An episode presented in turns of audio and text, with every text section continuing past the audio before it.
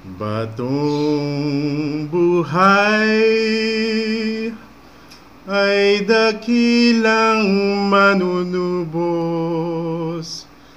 mula sa kanyang tubig ng buhay handog. Batong buhay si Kristong manunubos, walang bayad, tubig ng buhay ay handog. Naririto na naman po ang mga Kristiyanong naliwanagan sa mga salita ng Diyos upang muling maganyayang makinig dito sa ating programang Bible Study on the Air. Tayo po ay manalangin. Ama, narito na naman po kami upang humingi sa inyo ng spiritual na pagkain at uh, maging karapat dapat po sana ang aming kababaan upang maintindihan namin ang mga salitang sa iyo lamang manggagaling at hindi sa kanino mang tao. Ito po ang aming hinihingi sa pangalan ng aming Panginoong Yeso Kristo. Amen. Kami nga po ang mga Kristiyanong naliwanagan sa mga salita ng Diyos na nakakita ng dalisay na Kristyanismo o sa Ingles ay pure Christianity. Sa kabila po ng hindi maikailang malinaw na paliwanag ng Diyos sa kanyang mga salita, alam po namin na may mga taong ayaw pa ring tanggapin ang mga ibinabahagi naming katotohanan. Kaya madalas nilang sabihin sa amin, Paano nyo maikakalat ang sinasabi ninyong katotohanan? Sino kayo para magsalita? Eh wala naman kayong otoridad dahil wala kayong diploma para sabihin kayo ay nag-aral sa mga seminaryo o kaya sa Bible schools. Nag-aral lang yata kayo sa ilalim ng puno ng saging. Alam po ninyo, kami rin ay nagtataka kung bakit nagagawa namin ito. Samantalang wala kaming alam sabihin. Wala rin kaming lakas ng loob para magsalita. Pero sa hindi namin nalalaman, ay pinapatotohanan lamang ang sinabi ng Panginoong Kristo sa kanyang mga apostol at mga disipulo. 1.15.5 Maliban sa akin ay wala kayong magagawa. Kailan po kami nakakapagsalita? Kailan po kami nagkakaroon ng lakas ng loob? Sa oras na ipadama ng Panginoon ang mga biyayang kaloob niya na tumutukoy sa ikalawang papel, ang papel ng anak bilang modelo para ipakita ang daan. Palagi po naming inaangkin ang pagkakilala namin sa Panginoon ay milagrong galing sa langit, katulad ng mga alagad. Kaya nakita rin po namin ang kanyang pangako na tinupad nang siya ay nanahan sa amin bilang banal na espiritu na tagapagturo. Sa pamamagitan nito ay hindi na namin siya hinihintay sapagkat dumating na siya at sumasa amin na. Ang aming hinihintay na lamang ay ang kanyang ikalawang pagpapakita. Kung ang Panginoon ay bumaba sa amin, ito po ang katotohanan sa mga salita ng Diyos na sumasa amin. Kaya wag na po kayong magtataka kung bakit malakas ang aming loob na maganyaya sa inyo dahil lubusan po ang aming pagdidepende sa Panginoon. Lucas 21:15 Sapagkat bibigyan ko kayo ng isang bibig at karunungan na hindi mangyayaring masalangsang o matutulan man ng lahat ninyong mga kaalit. Nalalaman po namin ang sasagot sa inyong mga katanungan ay ang katotohanan sa mga salita ng Diyos na nananahan sa amin walang iba kundi ang Panginoong Yeso Kristo na nagsalita sa 1.14.6 Ako ang katotohanan. Kung ang Panginoong Yeso Kristo ang siyang katotohanan, ganyan po kami hindi nagtatanong kanino mang tao sapagkat gusto naming malaman kung ano ang katotohanan. At dahil siya ang nagsalita, ako ang katotohanan, siya lamang po ang ating hihintayin magpahayag sa kanyang mga salita. Kami po ay nakatanggap na naman ng text bilang kahilingan. Babasahin ko po sa inyo. Good AM po.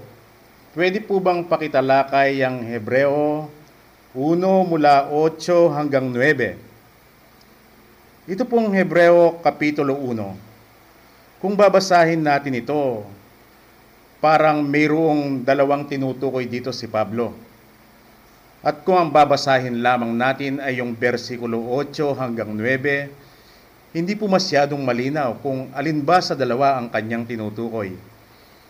Napakaganda po yata kung ang babasahin natin ay ang kabuwang Kapitulo 1 ng Hebreo. Ito po ang Hebrewo 1, mula 1 hanggang 14. Ang Diyos na nagsalita ng unang panahon sa ating mga magulang sa iba't ibang panahon at sa iba't ibang paraan sa pamagitan ng mga propeta, ay nagsalita sa atin ng mga uling araw na ito sa pamamagitan ng kanyang anak na siyang itinalaga sa tagapagmana ng lahat ng mga bagay na sa pamagitan naman niya ginawa ang sanlibutan. Palibasay siya'y sinag ng kanyang kalwalatian at tunay na larawan ng kanyang pagkadyos at umalalay ng lahat ng mga bagay sa pamamagitan ng salita ng kanyang kapangyarihan. Nang sa kanyang magawa na ang paglilinis ng mga kasalanan ay lumuklok sa kanan ng karangalan sa kaitaasan na naging lalong mabuti kaysa mga hangel. Palibasay nagmana ng lalong marilag sa pangalang kaysa kanila. Sapagkat kanino nga sa mga angel, sinabi niya kailanman, Ikaw ay aking anak, ikaw ay aking pinanganak ngayon, at muli ako'y magiging kanyang ama, at siya'y magiging aking anak. At muli nang dinadala niya ang panganay sa, kasanlup, sa kalupaan, ay sinasabi, at sambahin niya ang lahat ng mga anghel ng Diyos, at sinasabi niya tungkol sa mga anghel, yung ginagawang mga hangel niya ang mga hangin at ang kanyang mga ministro ay ningas ng apoy.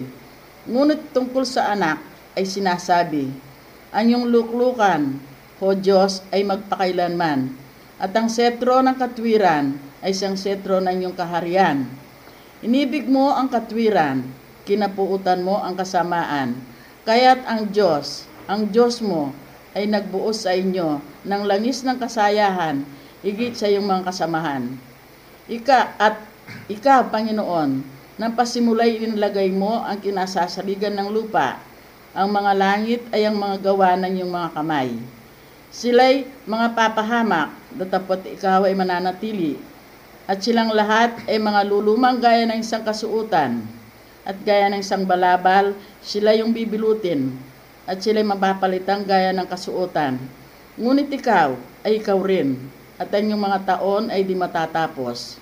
Ngunit kanino sa mga hangel, sinasabi niya kailanman, Lumuklok ka sa aking kanan, hanggang sa iyong mga kaaway ay gawin kong tungtungan ng iyong mga paa?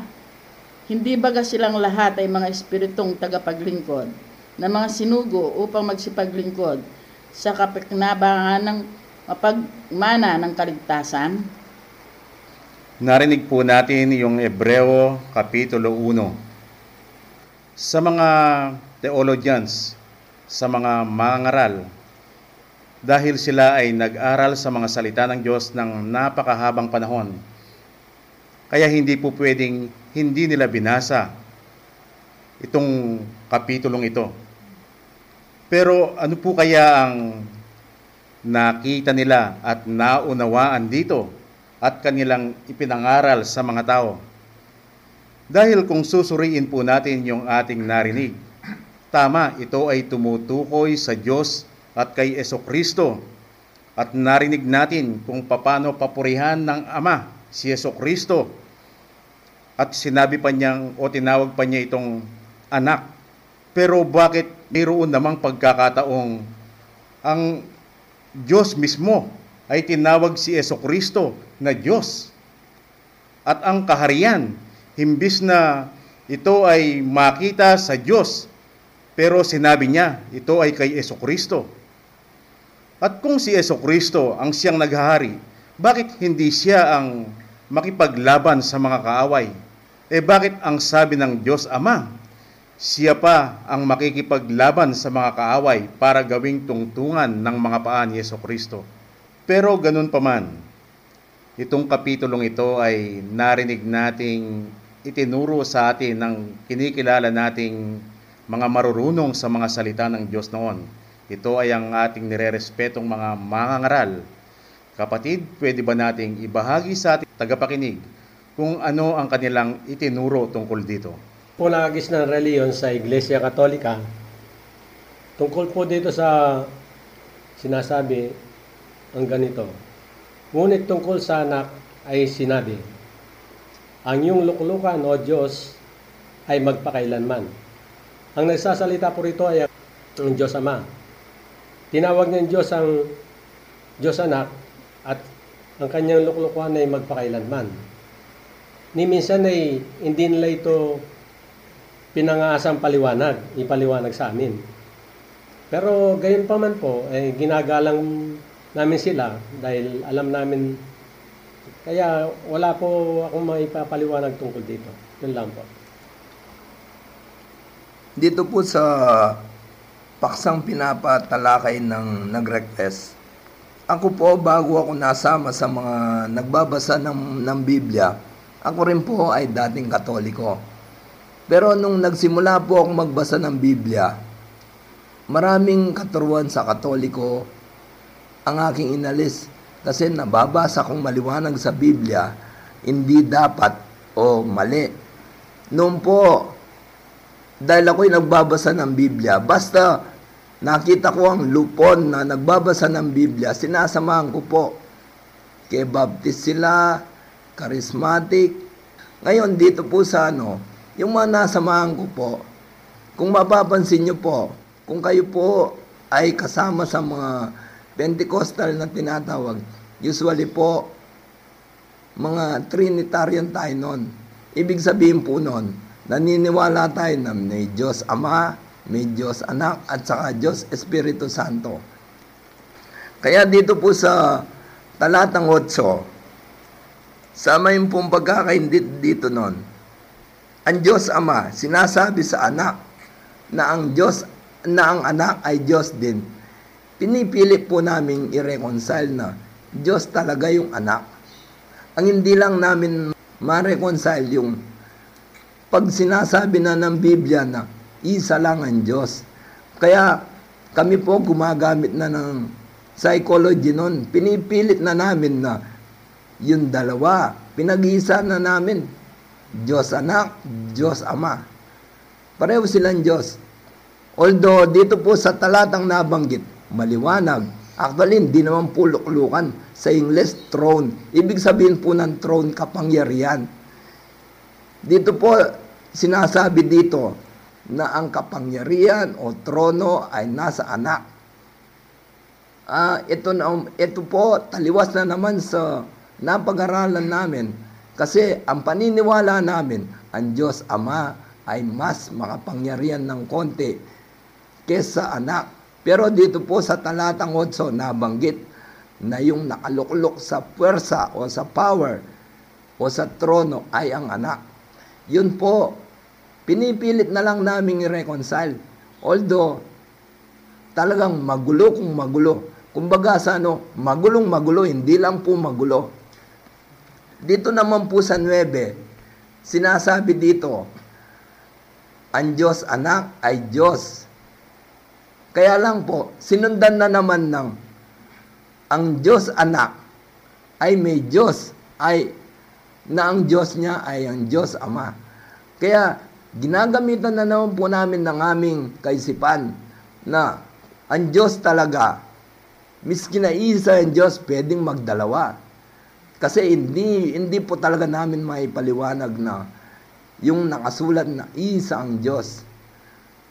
Yun po ang experience ako nung ako'y nasama pa sa mga nagbabasa ng, ng Biblia. Usually po, nung latter part ko lang nalaman na yung mga nasamahan ko ay mga Trinitarian. Usually po, naniniwala sa Trinity. Kasi po, hindi nila masyadong pinapaulagaan. Yun po ang naging question ko noon. Bakit yung pundasyon hindi masyadong pinapahalagaan? Samantalang ang pundasyon po ang pinaka-importante sa lahat. Hindi ka po makakataas hanggat hindi ka natatapos o hindi matatag ang pundasyon mo. Pinabaliwala na lang. Okay, ano yan? Tatlo yan, maniwala ka na dyan. Dun, yun po ang panggising sa akin. Kung bakit itong tatlo dapat ma-reconcile ito. Doon po ako humingi ng ano ng habag sa Diyos. Bakit ako po nag-aral naman sabi ko, pwede kong mapag-aralan ito, pwede kong intindihin, pero miski na anong intindi ko po talaga, hindi ko maintindihan ito. Nung bandang huli na lang po, doon ko nalaman na talagang kailanman hindi ko talaga, pag ginamitan ko lang ng isip ko ay hindi ko maintindihan ito. Ang Diyos lamang pala ang pwedeng magpaliwanag nitong mga kaguluhan na ito. Sa mga mangangaral sa salita ng Diyos, silang nagpakadalubhasa at nagpaka-eksperto. Ganun pa man, hindi nila kayang ipaliwanag sa mga tao kung bakit ang Diyos Ama na makapangyarihan ay tinawag si Yeso Kristo na kanyang Diyos at sinabi pang siya ay nasa trono o siya ang nasa kapangyarihan. Hindi po ba ito pagpapatunay na bagamat lumalabas sa kanilang mga labi na itong salita ng Diyos ay maliwanag, pero sa sulok ng kanilang mga puso, hindi po ito maliwanag, kundi ito ay malabo. Eh ano po yon sa harapan ng Diyos? Hindi po yon, hindi po ba yon ang sinabi ng Panginoon? Iyon ay ang pagpapaimbabaw. Sa mga nagbabasa ng banal na aklat, subukin po nilang maging tapat sila sa kanilang sarili. Muli nilang basahin itong mga salita ng Diyos. At tignan nila. At pagkatapos, ilagay ang isang katanungan sa kanilang isip. Tunay ba itong maliwanag o ito ay malabo? Kayo po ang sasagot sa inyong sarili. At iyon ay hindi lamang po nakapatungkol sa mga nagbabasa ng banal na aklat, kundi pati na rin sa mga mangangaral at sa mga theologians. Pero bakit po namin sinasabi yan? Sino po ba kami para magsalita ng ganyan? Ang sabi nga ng Panginoong Kristo, rebuke is better than a secret love. Kaya hindi po namin kayang hadlangan ang aming sarili para hindi ipaabot sa inyo itong babala ng Diyos tungkol sa mga nagsusumikap na matuto sa kanyang mga salita pero ang inaasahan nilang magandang bunga sa harapan ng Diyos ay hindi po pala. Basahin po natin ang mismong sinabi ng Panginoon. Timoteo 3.7 na laging nagsisipag-aral at kailanman ay hindi nakakarating sa pagkaalam ng katotohanan. Muli po nating ulitin ang sinabi natin kanina. Basahin po ninyo ang inyong mga banal na aklat. Kayong mga nagbabasa ng Biblia, mga mangangaral, mga theologians, isa lang po ang hinihingi namin sa inyo. Subukin ninyong maging tapat kayo sa inyong mga sarili. At sabihin sa inyong mga sarili na tunay nga bang maliwanag ang nauunawaan nyo sa mga salita ng Diyos o ito ay malabo? Doon sa mga nagkakaroon naman ng pagdududa, ito po ang patunay na kayo ay kinakalabit na ng Diyos. Kayo ay tinatawag na niya. Pero kung ipagwawalang bahala ninyo itong pagtawag niya sa inyo, baka naman ikakatwirang hindi sapat ang mahinang tawag kaya hindi na narinig ang tinig ng Panginoon. Eh dito po sa ibibigay ng Panginoon sa atin o kanyang ipapahayag para siyang sumisigaw sa pagtawag. Na ang kanyang malakas na pagtawag dito ay katulad ng isang pakakak na narinig ni Apostol Juan kaya kanyang isinulat itong mga sumusunod. Basahin po natin itong Apokalipsis 5 mula 1 hanggang 5. Apokalipsis 5, mula 1 hanggang 5. At nakita ko sa kanang kamay, yung nakaupo sa luklukan, ang isang aklat na may sulat sa loob at sa labas, na tinatakang mahigpit ng pitong tatak. At, nakit, at nakakita ako ng isang malakas na angel, nagtatanyag ng malakas na tinig. Sinong karapat dapat magbukas ng aklat at, at magtanggal ng mga tatak nito? At sino man sa langit o sa ibabaw man ng lupa o sa ilalim man ng lupa ay hindi makapagbukas ng aklat o makatingin man. At ako'y umiyak na mainam sapagkat hindi nakasumpong ng sino mang marapat magbukas ng aklat o makating, makatingin man. At sinabi sa akin ng isa sa matatanda, Huwag kang umiyak, narito, ang leon sa angkan ni Huda, hangugat ni David, nagtagumpay upang magbukas ng aklat at ang pitong tatak nito.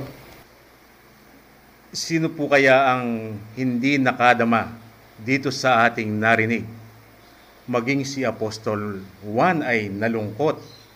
Muli po ninyong basahin yung tinatalakay nating Hebreo Kapitulo 1 at tignan po ninyo kung tunay nga ba itong maliwanag o katulad ng nakita ni Apostol Juan na hindi man pala nakabukas. At isasama pa po natin ang isinulat ni Mateo tungkol kay Juan Bautista ng kanyang binyagan si Yeso Kristo. Ewo 3.16 hanggang 17 At nang mabautismuhan si Jesus, pagdakay umahon sa tubig, at narito, nangabuksan sa kanya ang, ang mga langit, at nakita niya ang Espiritu ng Diyos na bumababang tulad sa isang kalapati at luma, lumalapag sa kanya. At narito, ang isang tinig na mula sa langit na nagsasabi, Ito ang sinisinta kong anak na siya kong lubos na kinalulugdan. Sa narinig po natin, ano ang nakitang malinis ng mga tao tungkol dito? Nakita maliwanag, mayroon nga palang tatlong persona ang Diyos.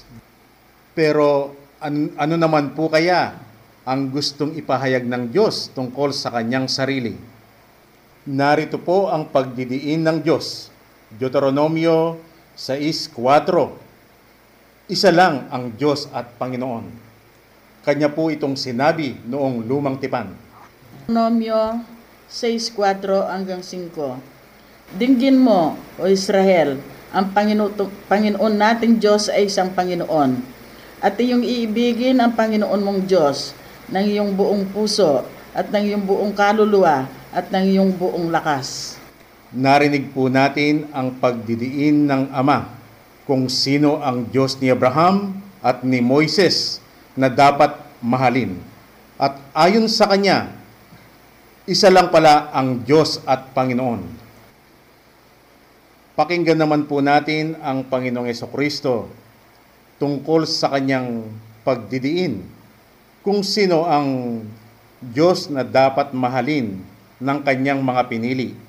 Mababasa po ito sa Marcos 12 sa huling bahagi ng versikulo 29 at ang kabuuan ng versikulo 30. Marcos 12, 29 hanggang 30. Dito po sa uling bahagi ng 29.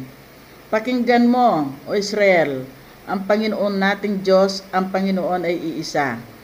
At iibigin mo ang Panginoon mong Diyos ng buong puso mo, at ng buong kaluluwa mo, at ng buong pag-iisip mo, at ang buong lakas mo. Sa makatwid, ang Diyos ni Abraham at ni Moises ay siya rin palang Diyos ni Pedro at ni Pablo. Mga minamahal po naming nakikinig, po pwede po ba kaming magtanong sa inyo? Maaari din po ninyo itong itanong sa inyong mga mangangaral. Sino po ba ang Diyos ni Abraham at ni Moises? Ano ang kanyang pangalan? At sino rin po ba ang Diyos ni Pedro at ni Pablo? Ano ang kanyang pangalan? Sa mga tanong na yan, ay doon po namin nakita na itong tinatalakay nating Hebreo Kapitulo 1 ito po pala ay napakalabo. Kaya pinapatotohanan lamang ang nakita ni Apostol Juan tungkol sa aklat na selyado. Kaya siya ay nalungkot at sa labis na lungkot siya ay napaiyak. Dahil wala mang sino man sa langit man o sa lupa na maaari itong buksan. Kaya kung paano po siya napaiyak, ganyan din po ang nadama naming kalungkutan. Sa mga nagbabasa ng banal na aklat, sa mga mangangaral, at sa mga theologians, marahil po hindi lang iisang beses ninyo nabasa ito. Baka maraming beses na at paulit-ulit. Po pwedeng memoryado nyo na po ito. Pero gaano po ang pagbibigay ninyo ng pansin dito sa napakahalagang sinabi ng Panginoon. Ito po ang tungkol kay Simon Pedro kung paano niya nakilala si Yeso Kristo. Basahin po natin ang Mateo 16, 16 hanggang 17. Ipinahayag po dito ng Panginoon kung paano siya nakilala ni Simon Pedro. Pagkatapos na hindi siya nakilala ng mga taga Cesarea Pilipos, kung saan narinig siyang magsalita at nakita pa siya. Mateo 16, 15, mula 15 hanggang 17. Kanyang sinabi sa kanila, Datapwat, ano ang sabi ninyo kung sino ako? At sumagot si Simon Pedro at sinabi, Ikaw ang Kristo, ang anak ng Diyos na buhay. At sinabi at sumagot si Jesus at sa kanya'y sinabi, Mapalad ka, Simon Barjonas, sapagkat hindi pinahayag sa iyo ito ng laman at ng dugo, kundi ang aking ama na nasa langit. Ano po ba ang katumbas ng insidenteng yan sa buhay ni Pedro? Dito po ay napatotohanan yung isinulat ni Apostol Juan sa Apokalipsis Kapitulo 5 kung saan ay nakita ni Juan na iyong aklat ay selyado o nakasara. Ito ay selyado ng pitong tatak na sa buhay ni Pedro at sa insidenteng yan ay parang nakita ni Simon Pedro na inalis ng Panginoong Eso Kristo na isa-isa yung pitong tatak na nakaselyo doon sa aklat. Kaya nabuksan kay Simon Pedro ang aklat. At doon, nakilala niya ang Panginoong Yeso Kristo. Kung sino siya. Kaya ang sinabi ni Pedro kay Jesus, ikaw ang Kristo. Nakatulad din ng sinasabi ko noon. Pero napakalayo po nang nakita ni Simon Pedro kung bakit sinabi niya kay Jesus, ikaw ang Kristo. Dahil nakita niya na si Jesus pala ang Mesaya o ang tagapagligtas na inangkin ng Amang Diyos sa Isayas 43.11 na siya lamang pala ang tagapagligtas at wala siyang katabing tagapagligtas. Basahin po natin. Isayas 43.11 Ako, sa makatwid bagay, ako ang Panginoon, at liban sa akin ay walang tagapagligtas. Kung babasahin po natin yan sa English, ang nakasulat, Beside me, there is no Savior. Ibig sabihin, wala akong katabing tagapagligtas. Eh bakit po kaya sinabi yan ng Diyos samantalang maliwanag na nakasulat nang ang Panginoong Kristo ay mabuhay na maguli at siya ay umakyat sa langit, siya ay umupo sa kanang kamay ng Ama. Dito po namin nakita ang kahalagaan ni Yeso Kristo kung paano niya buksan ang aklat dahil yung pong sinabi natin, yun pala ay selyado pa o nakasara. Kaya nagdadalawa sila.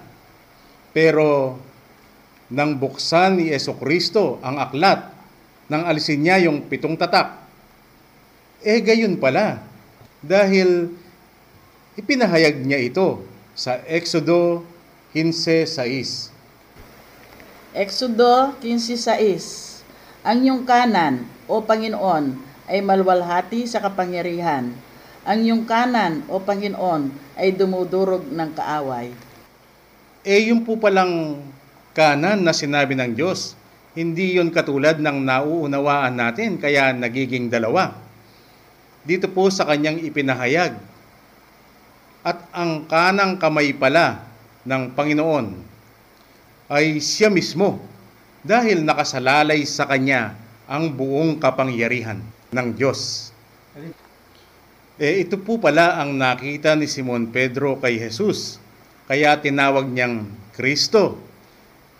Nakita ni Pedro ang Diyos ni Abraham na gumawa ng testamento at naging tao ngayon kaharap niya.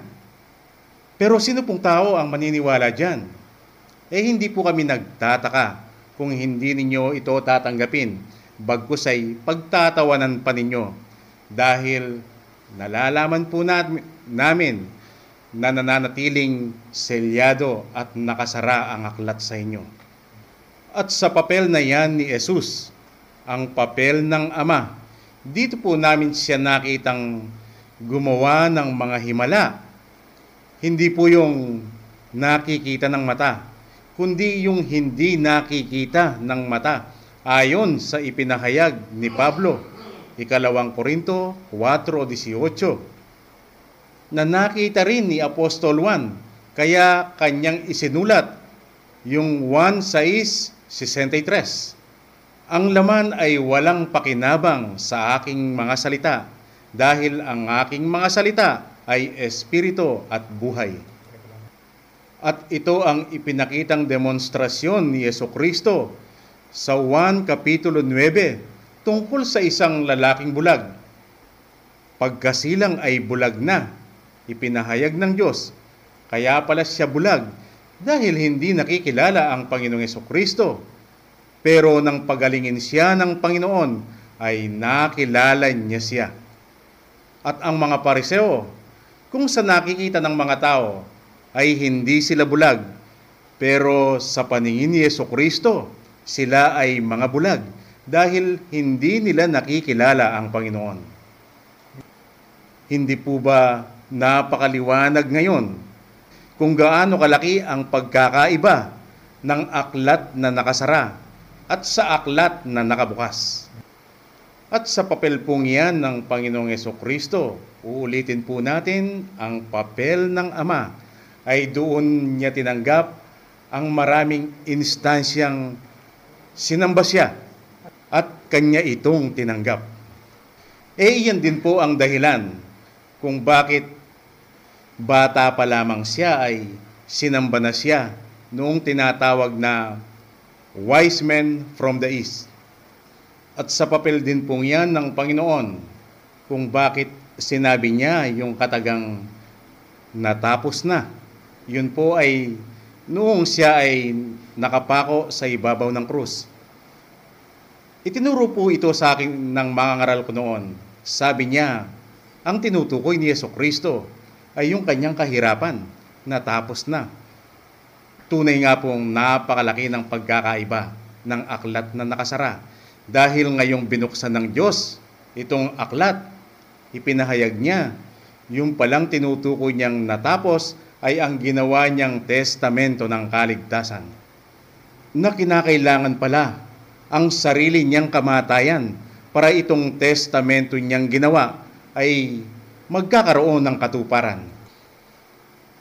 At sa papel na ama ni Yeso Kristo, ay doon lamang pala siya po pwedeng maging tagapagligtas na napakalayo na naman po ng nauunawaan at itinuro sa akin noon dahil ang aking pinapaniwalaan noon, ang tagapagligtas ay si Yeso Kristong anak ng Diyos.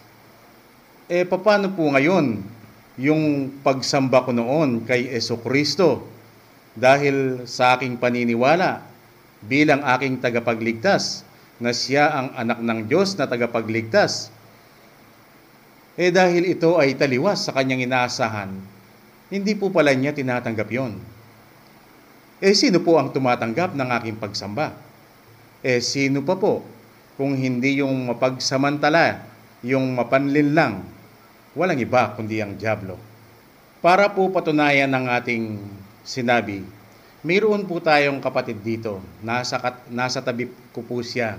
Dapat sana ay siya mismo ang magpapatotoo. Pero dahil hirap po siyang magsalita ngayon, masakit po ang kanyang lalamunan, Inubo. inuubo po siya, wala po siyang boses. Kaya ikinwento po niya ito sa amin noon. At ganito po ang aking narinig sa kanya. Yun daw kanyang nanay. Siya ay 85 years old na. Nakikipag-usap ang kapatid sa kanyang nanay tungkol sa ibinigay ng Diyos sa kanya.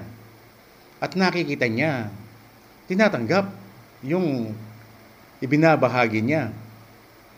Ito pong kanyang nanay ay saradong katoliko at mayroon po siyang anak na madre.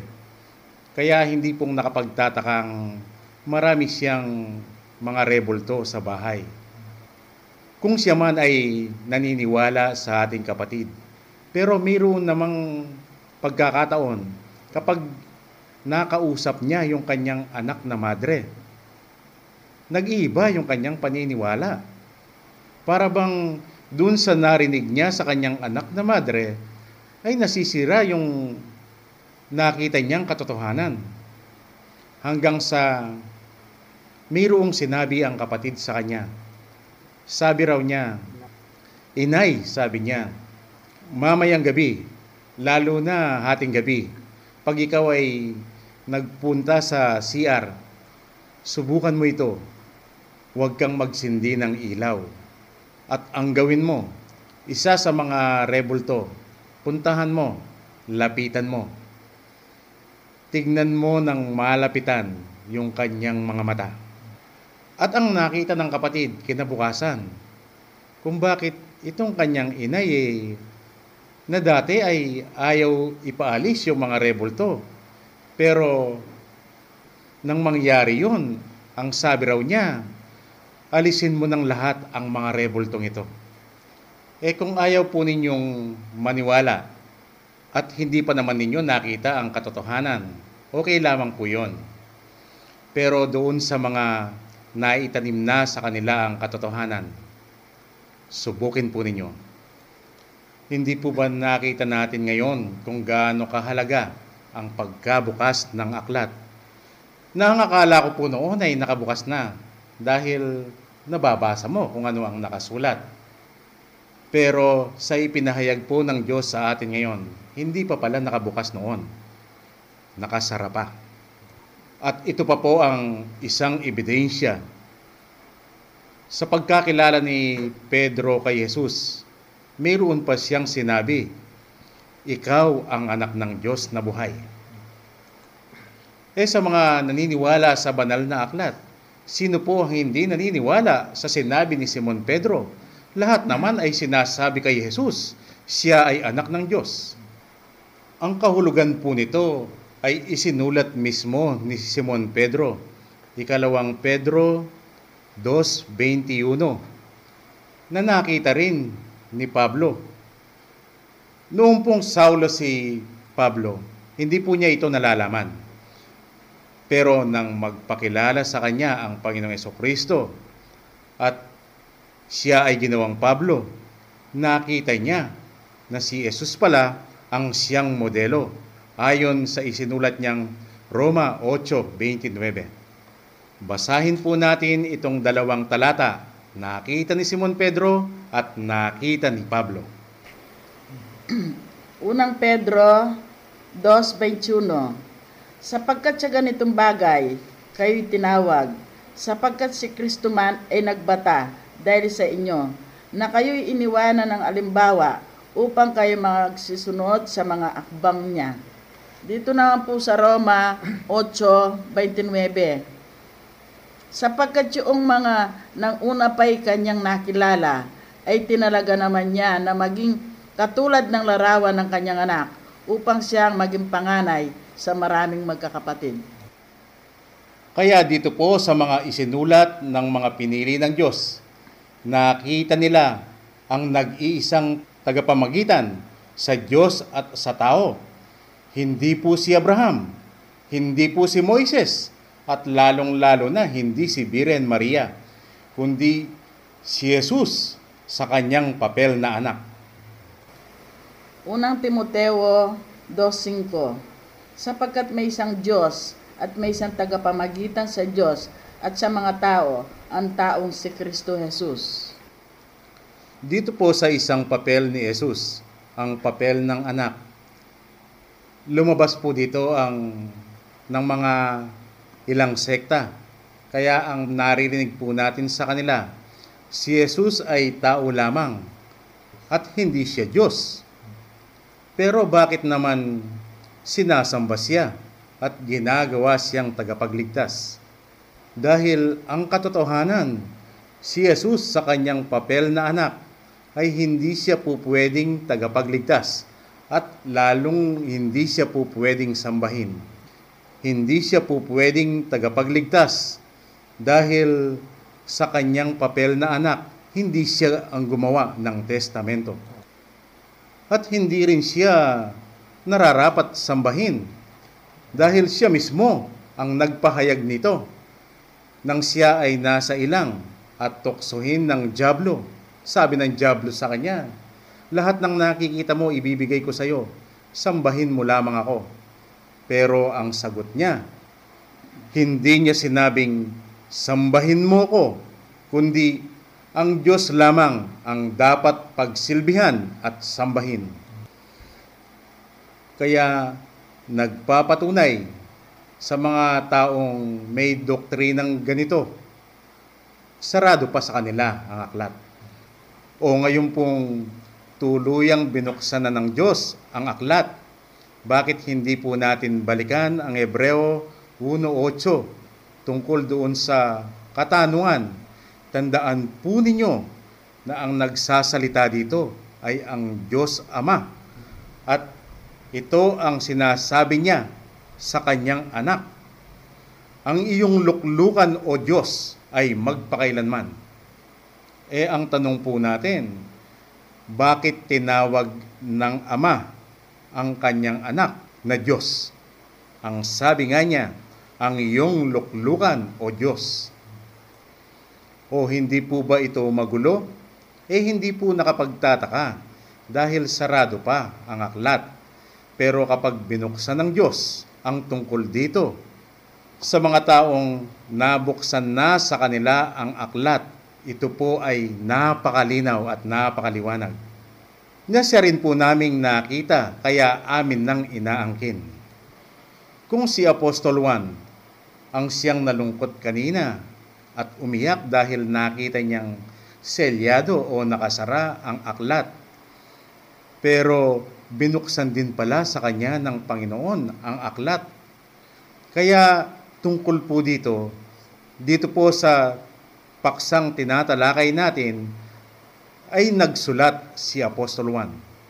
Sa unang 1.5.20, bagamat binanggit niya dito ang salitang anak ng Diyos, idiniin niya, ito ang tunay na Diyos. Dahil sa pagkabukas pala ng aklat, yung salitang anak, eh para maguluhan ang mga tao at sila ay yumuko at hingin ang kanyang habag. Pero sa kanilang nabuksan na ang aklat, gayon mang nakasulat ang salitang anak, pero ang mahalaga, ang kapahayagan ng Diyos tungkol doon sa papel na ginagampanan. Basahin po natin ngayon itong unang 1.5.20.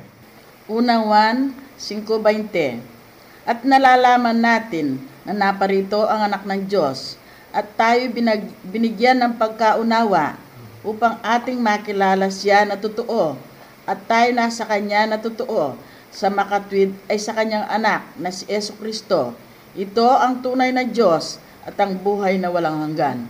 Dahil po ang isa sa mga inaasahan ng Diyos, ang tayo ay magtanong lamang sa Kanya bilang pagpapakumbaba. Kaya ang itatanong po natin sa Panginoon, Panginoon, bakit po ganito ang ginagawa ninyo? ginugulo ninyo ang mga tao. At narito po ang sagot ng Diyos bilang kanyang pakay. Dahil sa pamamagitan lamang pala nitong ginagawa niyang pamamaraan, ay doon niya mahiwalay ang mga pinili sa mga tinawag. Marcos 4, mula 11 hanggang 12. At sinabi niya sa kanila, Sa inyo ay pinagkaloob ang makaalam ng hiwaga ng kaharian ng Diyos. Datapot sa kanilang nanga sa labas, ang lahat ng mga bagay ay ginagawa sa pamamagitan ng mga talinghaga, upang kung magsitingin sila ay mga kakita at huwag mamalas, at kung makarinig sila ay makakarinig at huwag ma- magunawa, baka sakaling sila'y magbalik loob at patawarin sila. Eh ano po ngayon ang inaasahan ninyo sa amin? Kung paano namin tatapusin itong paksa tungkol sa mahiwagang pagkakilala kay Heso Kristo. Eh kung gaano po ang naging kasiyahan ni Pablo, kaya isinulat itong ating tinalakay. Eh kung paano po ang naging kasiyahan ni Pablo, kung paano niya isinulat ito, ay ganoon ang aming nadamang kasiyahan. Basahin po natin itong Kolosas 1.26. Kolosas 1.26 Maging ang hiwaga na inilihim sa lahat ng panahon at lahi, datapot ngayon pinahayag sa kanyang mga banal. Ano po ngayon ang inaasahan ninyong ibibigay naming papuri sa Diyos? Eh kung paano po ginawa ni Haring David ang pupu- pagpupuri sa Diyos, ay ganyan din ang gagawin naming pagpupuri sa Kanya. Basahin po natin kung paano pinapurihan ni Haring David ang Panginoon. Awit 56, 10 hanggang 13. Awit 56 mula 10 hanggang 13. Sa Diyos ay pupuri ako ng salita. Sa Panginoon ay pupuri ako ng salita. Sa Diyos ay nilagak ko aking tiwala. Hindi matatakot. Anong magagawa ng tao sa akin? Ang iyong mga panata ay sa akin, O Diyos. Ako'y magbabayad ng mga handog sa pas- pasalamat sa iyo sapagkat iniligtas mo ang aking kaluluwa sa kamatayan, hindi mo ba iniligtas ang aking mga paa sa pagkaulog? Upang ako'y makalakad sa harap ng Diyos sa liwanag ng buhay? Ito po ang ating website www.purechristianity.org Small letter lahat po yon, one word lamang. Ah, gusto ko pong magpatotoo sa inyo kung ah, papaano ko nakilala ang ating Panginoong Heso Kristo. Ako ho ay ah, dating pastor ng ah, Born Again.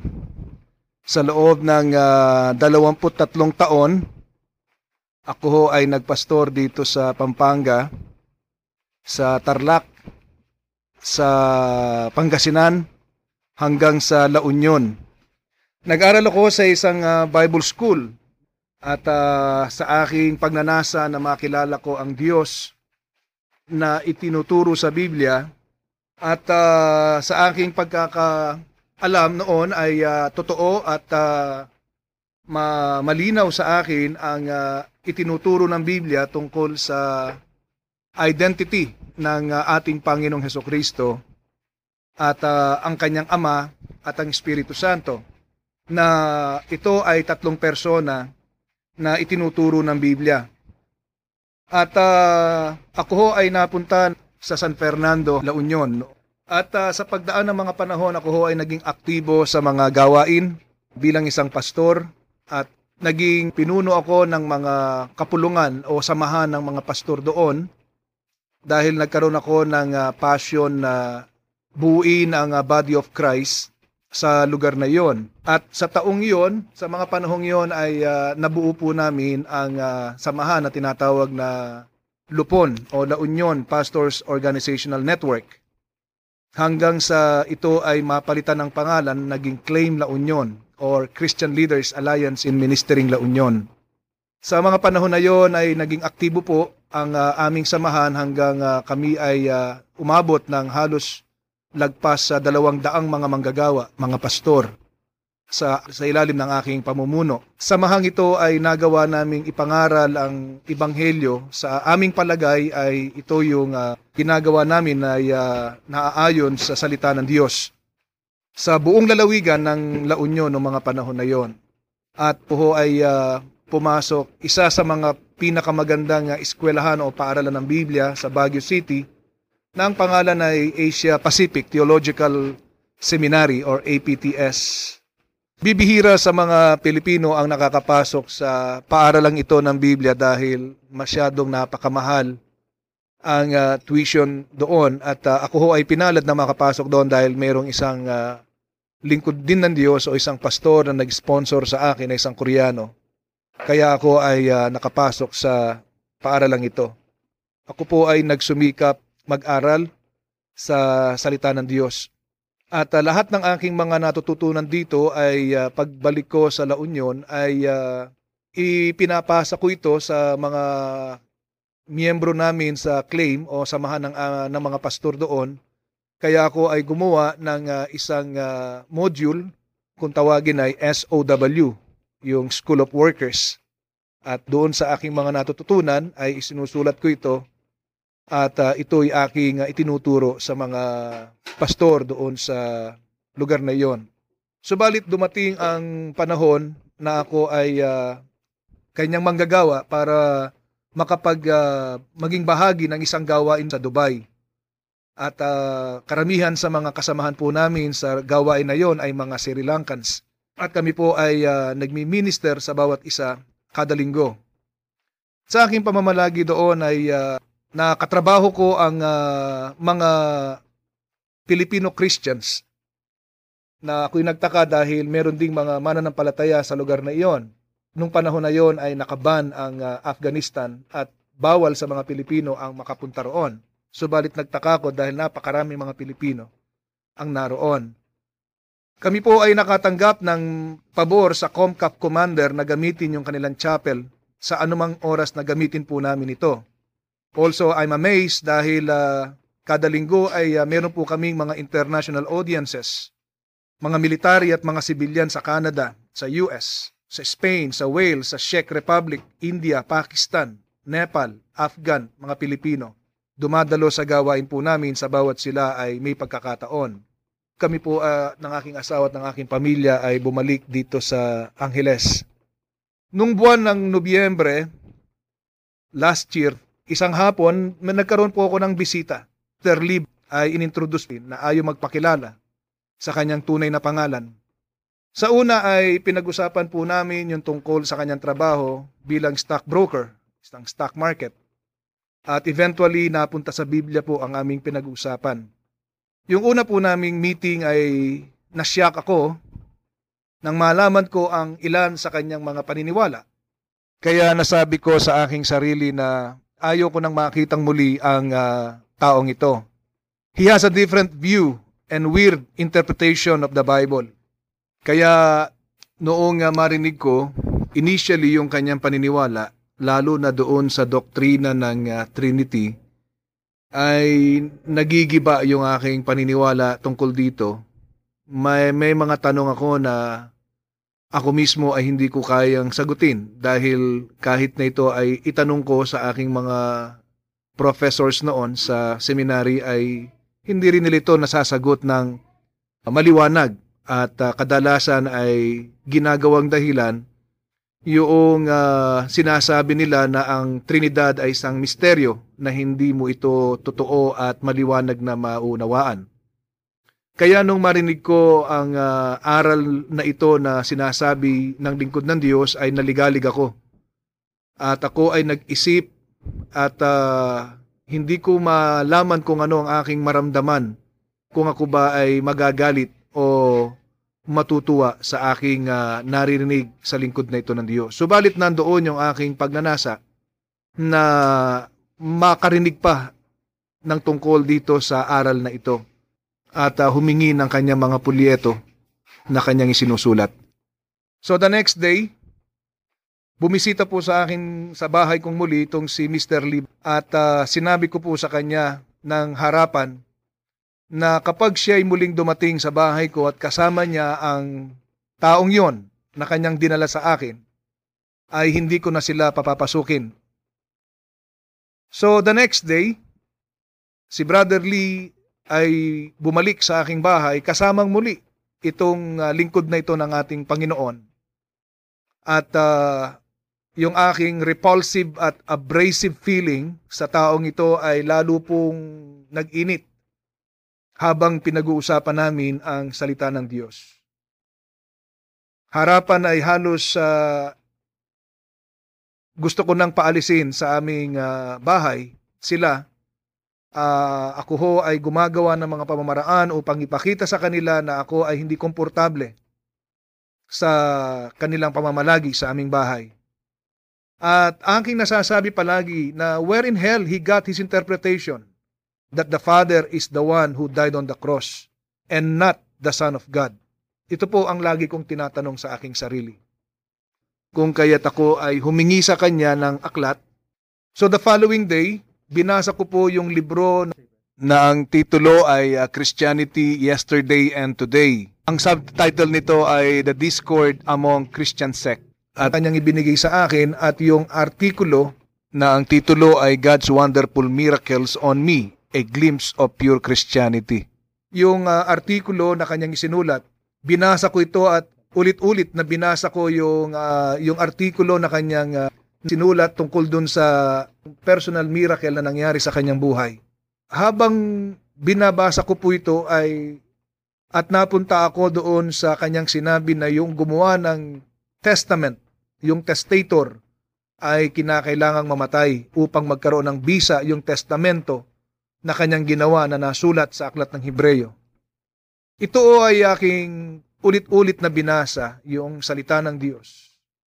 And while I'm reading it, it became so clear to me like pure crystal water and so that this man is correct in his interpretation. It became so clear to me that Jesus Christ is doing two positions or functions while here on earth and that is a father and as a son. Ito po ay kakaiba sa aking mga natutunan sa seminaryo.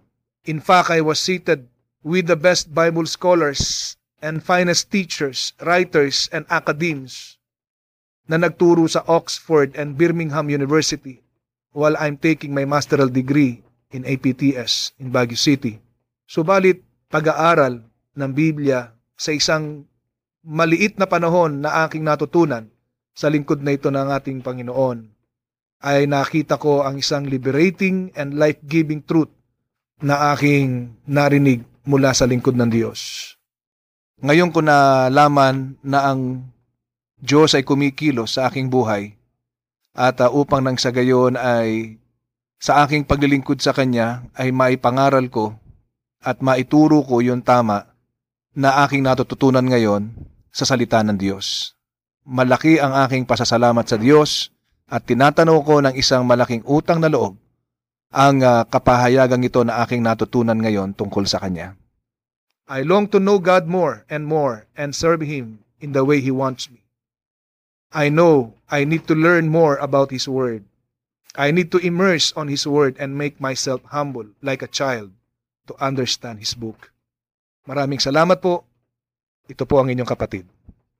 Panginoon, marami pong salamat at nakita ko po ito. Amen.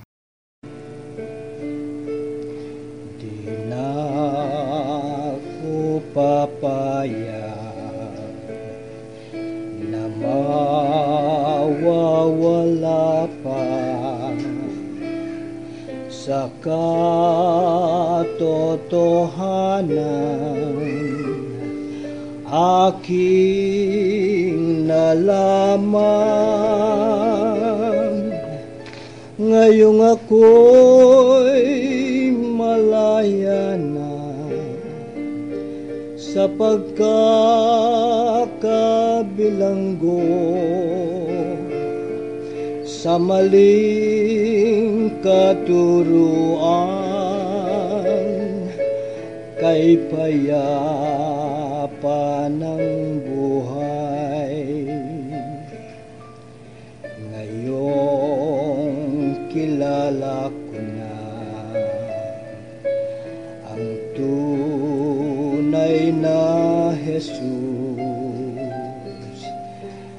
siya ang Ama at banal na Espiritu.